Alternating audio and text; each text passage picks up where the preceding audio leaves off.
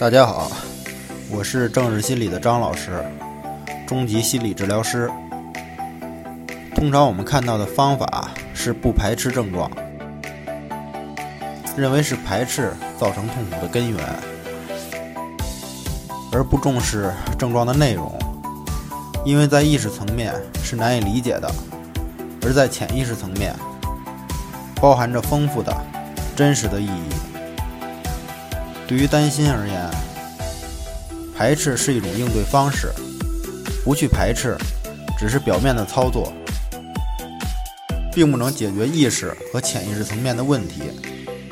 而解决问题，策略更为重要。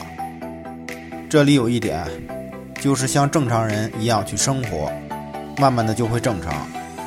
我见过很多脱离生活的人，只会变得更加痛苦。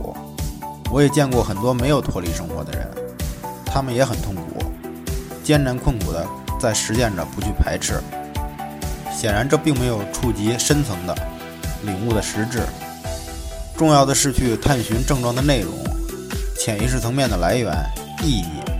我们说，现在困扰我们的焦虑不安是过去的、未解决的，在现在的情境中移情性的重复。